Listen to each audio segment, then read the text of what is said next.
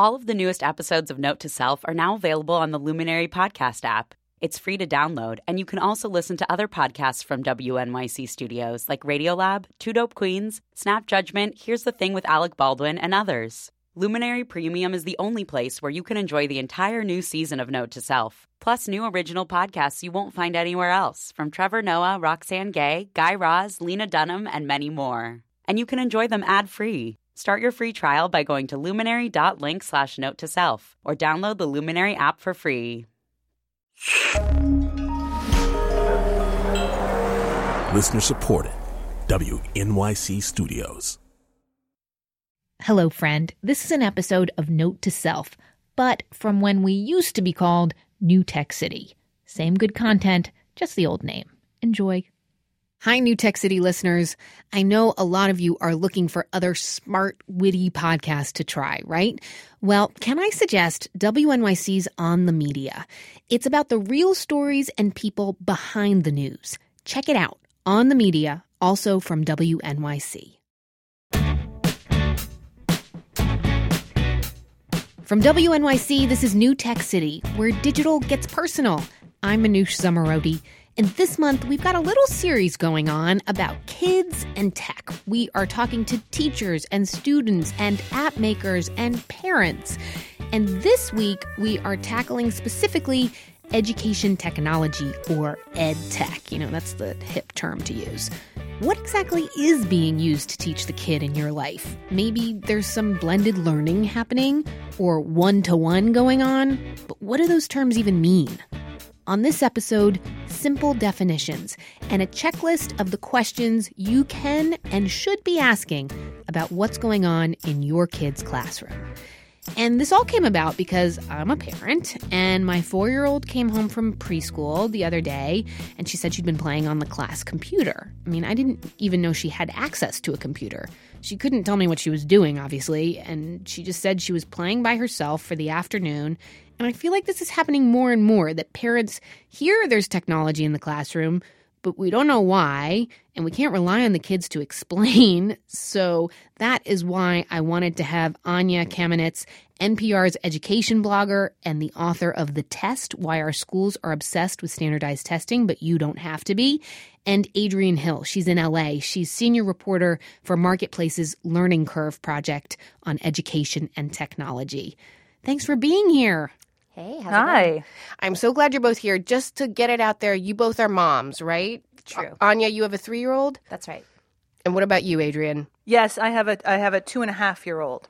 So, Adriene, first of all, are you horrified and shocked at my lack of knowledge? I have a tech show and I have small children and I still have no idea what's going on in the classroom? No, and I think that's part of what's happening to everyone is every school seems to be rolling it out in sort of different ways. At some places it is systematic. In other places a teacher gets an idea that they want to try to use a new app and they bring it in. I think it's really really all over the place and as a parent it can be completely overwhelming to try to understand what a specific teacher is doing at a specific time. And again, you're right, kids aren't always the best relayers of that information. so, Anya, the, there's a couple terms floating around, and for those of us who don't know exactly what they mean, blended learning, flipped classroom, how do you define them? Blended learning is any use of technology in a course that also has a face to face element to it.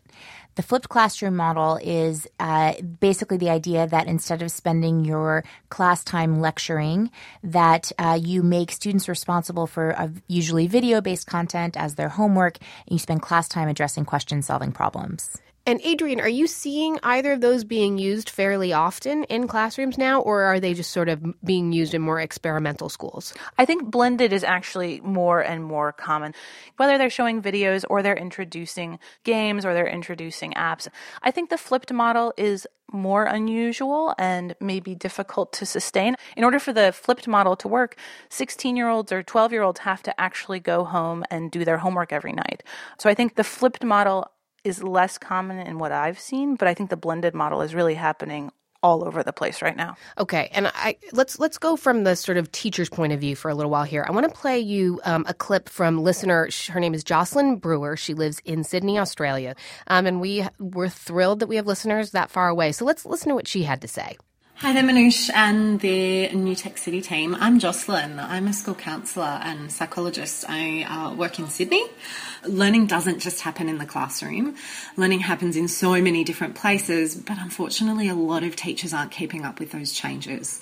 In some schools that I'm in, teachers using technology literally think, let's make a Word document, and that to me is really quite scary. As a parent, you can look at that both ways, right? You can be like, yay, my teacher's super tech savvy. That means she's going to totally get this and make it happen. Or you can be like, whoa, she's going to be more experimental and not focus on the fundamentals as with many things in the world, technology sort of cuts both ways. And I do have concerns. If you have a, a sort of bleeding edge teacher who's like, hey, I just downloaded five new apps, let's try them out. As a parent, that would make me anxious. I'd be like, wait, has somebody looked at whether or not these are actually good tools for teaching and learning? Has somebody looked at the privacy policies really closely and made uh-huh. sure we're comfortable with those? And I've got an example of that actually. You know, um, Google is expanding its education offerings, and and they got free apps, basically versions of Google Docs for the classroom. But they were also um, named in a lawsuit last year in California and forced to kind of show that even though there's no ads in their student focused products, they were still gathering information, the same types of information that they gather when they do searches. So, so uh, uh, information to better target future advertising. This issue with kids and technology and privacy is very, very big right now. It's not going away, and it's both inside the classroom and outside the classroom. You know, I was I was looking up a statistic recently that first of all, most of kids' screen time and app time from is outside the classroom, not inside the classroom. In fact, we the kids today have more screen time than they do school time. oh my god, amazing. really? Yeah. it's crazy. Yeah. Kids 8 to 18 have 7 hours a day plus of screen time and during that time they consume almost 11 hours because they're multitasking. Oh my god! So it's think, wild. Yeah. It is so wild, and I mean, not to even stop two to five year olds between two point two and four hours a day of screen time. Okay, so before we go any further, that makes me want to go to another listener. This is Fu Cassidy. She's has this exact concern. She's uh lives in Brooklyn, and she's a mother of two. I come from a generation where screen time and television were, were things to sort of avoid. And I'm seeing kids are increasing, including my own, are increasingly resorting to using their phones and technology to engage with the outside world. And it, it concerns me in the long term how well they might be able to communicate in the real world so what Fu is worried about and what I am worried about also is that like if my 4-year-old has been looking at the computer for 2 hours in school and then she comes home and she wants to watch a Sesame Street, hasn't she maxed out on her screen time according to the American Association of Pediatrics? The research is way not conclusive right now about the impact of technology. The, the famous kind of AAP, you know, no screen time before age two, and now they say more no more than two hours a day almost every single family is exceeding that, low income and high income families alike. So, you know, the best recommendations that are out there, the best practices have to do with uh, really knowing what content your kids are consuming, which goes to your point. You know, as a parent, I'll say though that this is a really stressful territory for me and my husband. We we tried to keep as closely as we could to no screen time before two because that's a nice solid rule. But now that we're post two, yeah. we have lots of disagreements just among ourselves about, you know, I'm I'm still happy with as little screen time as possible. But last time we were at the pediatrician, my husband was asking the pediatrician, "Hey, if we keep our kid off a tablet or phones too long, are we actually hurting his development? Are we going to set him back?" in the world where every other kid already knows how to use an iPad. Um, and I and I think as a parent, so much of this is fraught in so many ways. Adriene, that is exactly it, right? Like, I want to be a good parent. I want my kid to be as ready for the future as he or she possibly can be and have all the skills they need. At the same time, I want him to be a kid, right? Exactly. I mean, at the same time, I want my child to be a kid and to go splash in mud puddles and not to worry about learning to code at age four. You know, and I and I feel like I mean, one thing I think about ed tech as I think about myself as a parent is just how do you begin to make these decisions for your own children when there's all this pressure to get it right? Um, and all of these new tools that parents in the past didn't, and, and new questions that parents in the past were, really weren't faced with in the same way. You want to add to that? Yeah, well, if, if you don't mind. Please, I mean, go. You know, first of all, like our parents dealt with this when it came to television, and we, we had certain images of that, and, and the pendulum really swung widely. And I think the new kinds of digital technology are more complicated because they also have more promise. I mean, we pretty much know that passive screen viewing is something that is like sugar, right? It's a, Right. it's a, It's it's some families it's a treat. it is so addictive. We, we it's addicted for everyone. See, I'm going to disagree with you on this because I have decided to do something that might be very controversial. but I have decided I prefer passive screen. Because, Really? Yes, because I think that the games are providing i just see this um, the swiping the swiping the swiping the swiping the tilting the tilting the tilting this constant feedback coming into my kids brains that sort of turns them into little mice you don't like how addictive it is. no. Whereas if it's passive, it's got to be good because there's got to be a storyline and there's got to be like we're more about ter- in terms of time. So we limit all our screen time to Saturdays. Saturdays. That's how we do it. Saturdays are, you know, mom is hungover or whatever. We're overslept. we're Yeah, Mom. in, All right. And like we're putting on the movie, and it's a Disney movie. Usually, it's not like something stellar. Yeah. Um, but but it's one day a week, and that saves us from having the argument every day.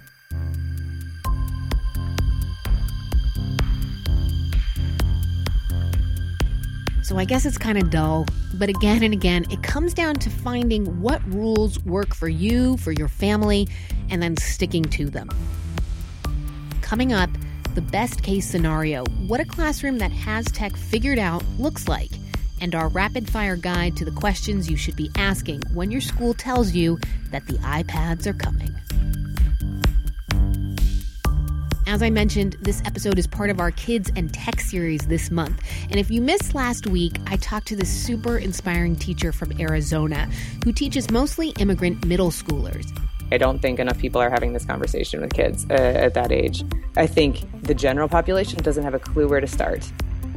She's made a survey and a lesson plan to get them thinking. And we have worked with her to turn that survey and lesson plan into something that any teacher can use to start a constructive, open conversation with any middle schooler about technology.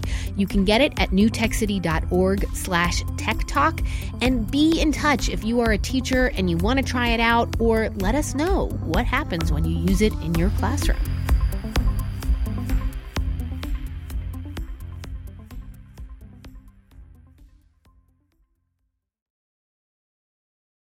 Hey, New Tech City listener. You obviously love deep conversations about the hyper fast world that we live in. So if you haven't loaded it up already, definitely check out On the Media, hosted and edited by the very sassy and ridiculously knowledgeable Brooke Gladstone. I love her, truly. Her office is upstairs from mine, and she's been like a mentor to me. I feel so much smarter every week I listen. You will too. On the Media, also from WNYC.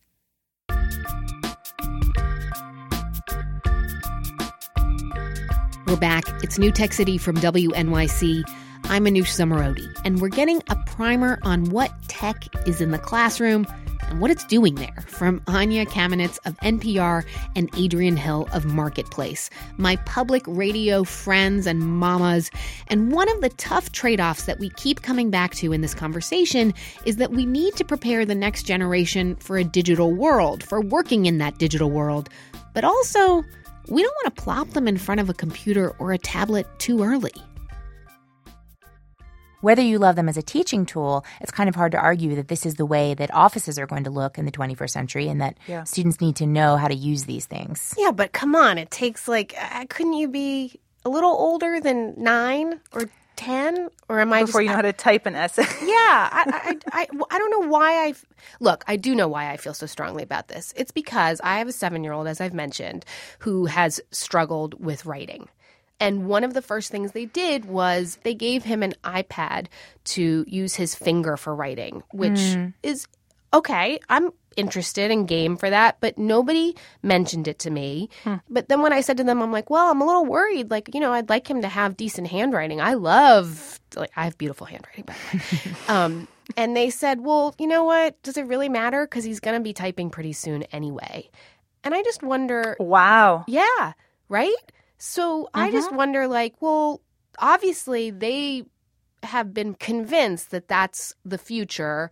I'm not saying he needs to, like, you know, know how to use a quill, but I, I do want him to be able to write. And I, I'm not even saying cursive because I've given up on that. But Well, so there's two issues here, right? One is this is a fast changing world and figuring out what the competencies, what are the 21st century skills, what do students really need? You can't teach everything. We lo- we would love to teach everything. We would love to teach calligraphy and butter churning and bike riding and kite flying Butter and churning. you know and social and emotional skills so like the priority list keeps changing and Mm-hmm. oftentimes i feel like we're dealing with what's urgent rather than what's important and that conversation is not as informed by research as we, we would like it to be i mean there's nascent evidence about the power of cursive the power of handwriting for memory Yes. these things are really important um, the other aspect of what I hear from you is about the communication of these things. I mean, I feel like there's lack of communication all across the board.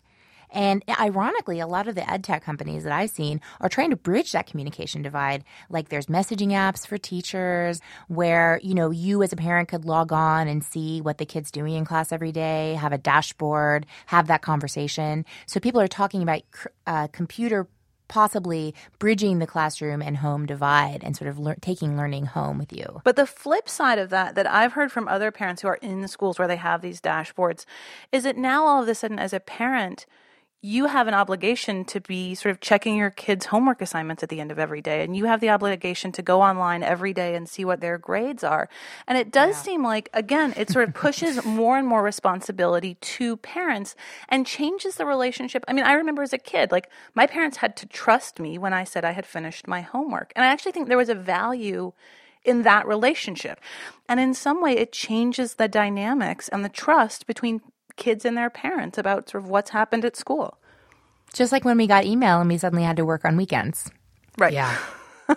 okay, in the last five minutes, I want to uh, sort of look towards the future and ask you some more rapid fire questions. But first, I want to give you um, we had a listener named Betsy Cates. She lives in Ossining, New York. She has been teaching for 26 years. And she says, um, We've been asked more and more as teachers to rely on data. Um, but when it comes to eight year olds, I really don't think it gives the full picture. What sort of things is she referring to, Anya? And, and what is she being asked as a teacher to learn from the data? So, you know, the last 15 years since No Child Left Behind, essentially, we have seen an explosion in the amount of t- standardized assessments, tests that kids are taking every single day in school. And the good side of this is the idea that you can get this very granular information and use it to inform instruction. So you're hearing references to things like this child is at a second grade, nine month reading level, you know, and we want to get them to a fourth grade, one month reading level. You know, teachers are very divided on the benefits of that because, yes, it is quite limited. But I also have heard from teachers who find it incredibly motivating and important, and that these kinds of tests, very you know small, granular assessments, can help give information about student growth that maybe the annual tests don't capture. You want to add to that at all, Adriene? You know, schools can collect, they have been collecting all sorts of data on us all along, but now there's a place for it to live where a, a student's record can really follow them from grade to grade and from school to school. And in many ways, that can help a teacher understand where a kid is, where a kid is struggling, if a kid has been tested for special ed, if they need to be tested for special ed, and having a sort of full data record that's accessible can be really helpful in keeping all the teachers, all the counselors on the same page working to help that kid out and get them to graduation.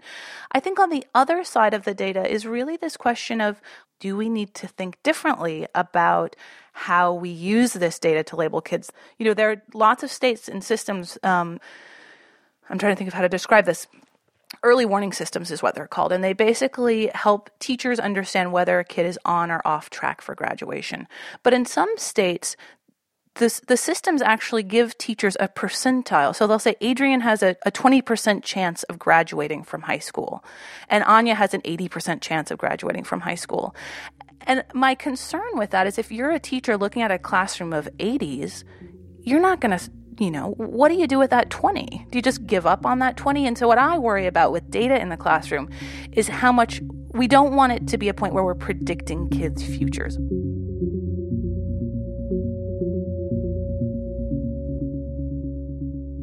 We have uh, parent teacher conferences coming up, and here in New York, the Department of Education ha- sends each parent. I think every parent, a checklist of questions that you should be asking your kid's teacher. Like, how do I know if, you know, my son or daughter is keeping up, sort of thing.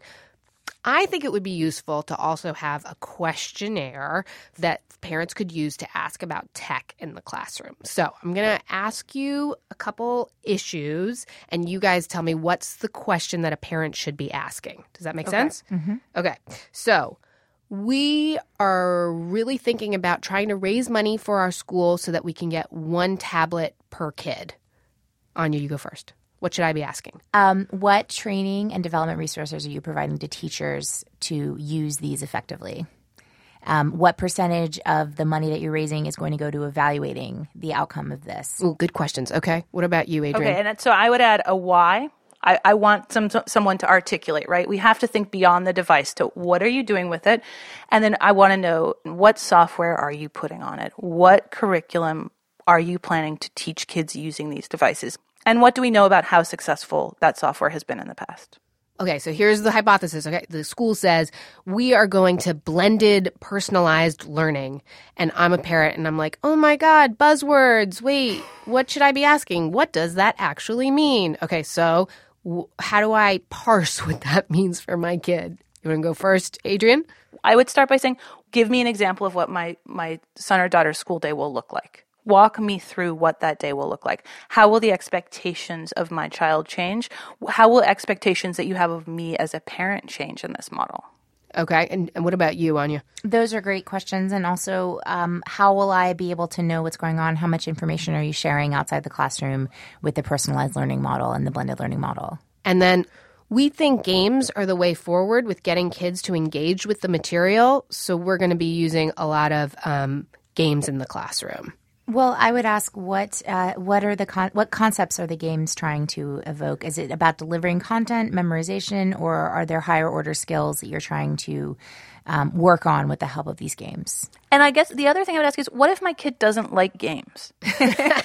I know nobody ever thinks that's a possibility that there's a kid who doesn't like games. But I think some kids really don't like games. And I, and I think that's an important thing that teachers have to take seriously as they start introducing these things into the classrooms. And I think it's important that we understand that not every kid is the same and not every kid loves every piece of technology just because it's technology. And that's okay? Sure. Is it? Is it okay? Somebody's got to be a blacksmith. Okay, my very last question of all paint for me the ideal picture. And I know that ideal doesn't exist, but as good as we're going to get of what a classroom, elementary school classroom, can look like. And maybe you've actually seen this, like a classroom or a teacher who you think is just nailing it. Do you want to go first, Anya? Sure. So number one, um, I, so I visited a classroom uh, using Khan Academy. The teacher was a former NASA recruit. Total level of comfort and enthusiasm with the, with the technology. Um, use the technology to um, pull out and work with kids in small groups so that the other kids would be occupied. Use the technology in a gamified way so that the whole class is working together cooperatively to solve hard math problems. Use the technology to flip the classroom so that she could spend more time doing enrichment projects. And these were remedial math students who were about to check out of math um, you know, seventh grade, going to check out of math. And she brought them forward to working on grade level within a really short period of time because of the excitement of the new technology, which is engaging in and of itself, along with how skillfully she blended it in the ways that each student needed. Beautiful. Okay, what about you, Adriene? I don't know if I can do nearly as good a job as Anya just did, but I would say that I'd like to see technology be one more really interesting tool that teachers use to teach kids about the world around them. So I still want to see elementary schools with hamsters and fish in them, and I still want big easels for painting and real paint instead of just digital paint. But then I want teachers to use online tools and resources to help kids think in new ways about new things, about things they can't get a hold of in the classroom. And again, sort of understand that there are so many different avenues to learn things, and technology can be one really powerful avenue, but it's not the only one. Thank you both so, so much. Anya Kamenetz is NPR's education blogger. She's the author of The Test Why Our Schools Are Obsessed with Standardized Testing, but You Don't Have to Be. And Adriene Hill, she's senior reporter for Marketplace's Learning Curve Project on education and technology. Mamas, thank you. Thank you. Thank you. All right, parents, we have done the homework for you. We compiled the questions that you might want to ask about technology in your kid's school. We've made a handy dandy checklist. You can get it at newtechcity.org. Print it out, take it with you to parent teacher conferences. Be that informed and engaged parent. If you don't have a kid and you made it this far, well, obviously you realize how important it is that we get purposeful about the technology we put in front of the next generation. So send this episode to a parent you know. And the best way of all to keep up with us is to subscribe to our newsletter. It's like a cheat sheet that we create every week. And links to all of this is, of course, at our website, newtechcity.org. Next week, how technology is helping teenagers at the Texas School for the Blind, a very special visit. If you think you know teenagers who love their touchscreen phones, you have no idea until you hang out with these kids. Kind of counterintuitive, right? I like it a lot here. The only thing I really don't do is like swimming, swim team. Can't mess up my hair. See you next week. I'm Manoush Zomorodi. This is New Tech City from WNYC.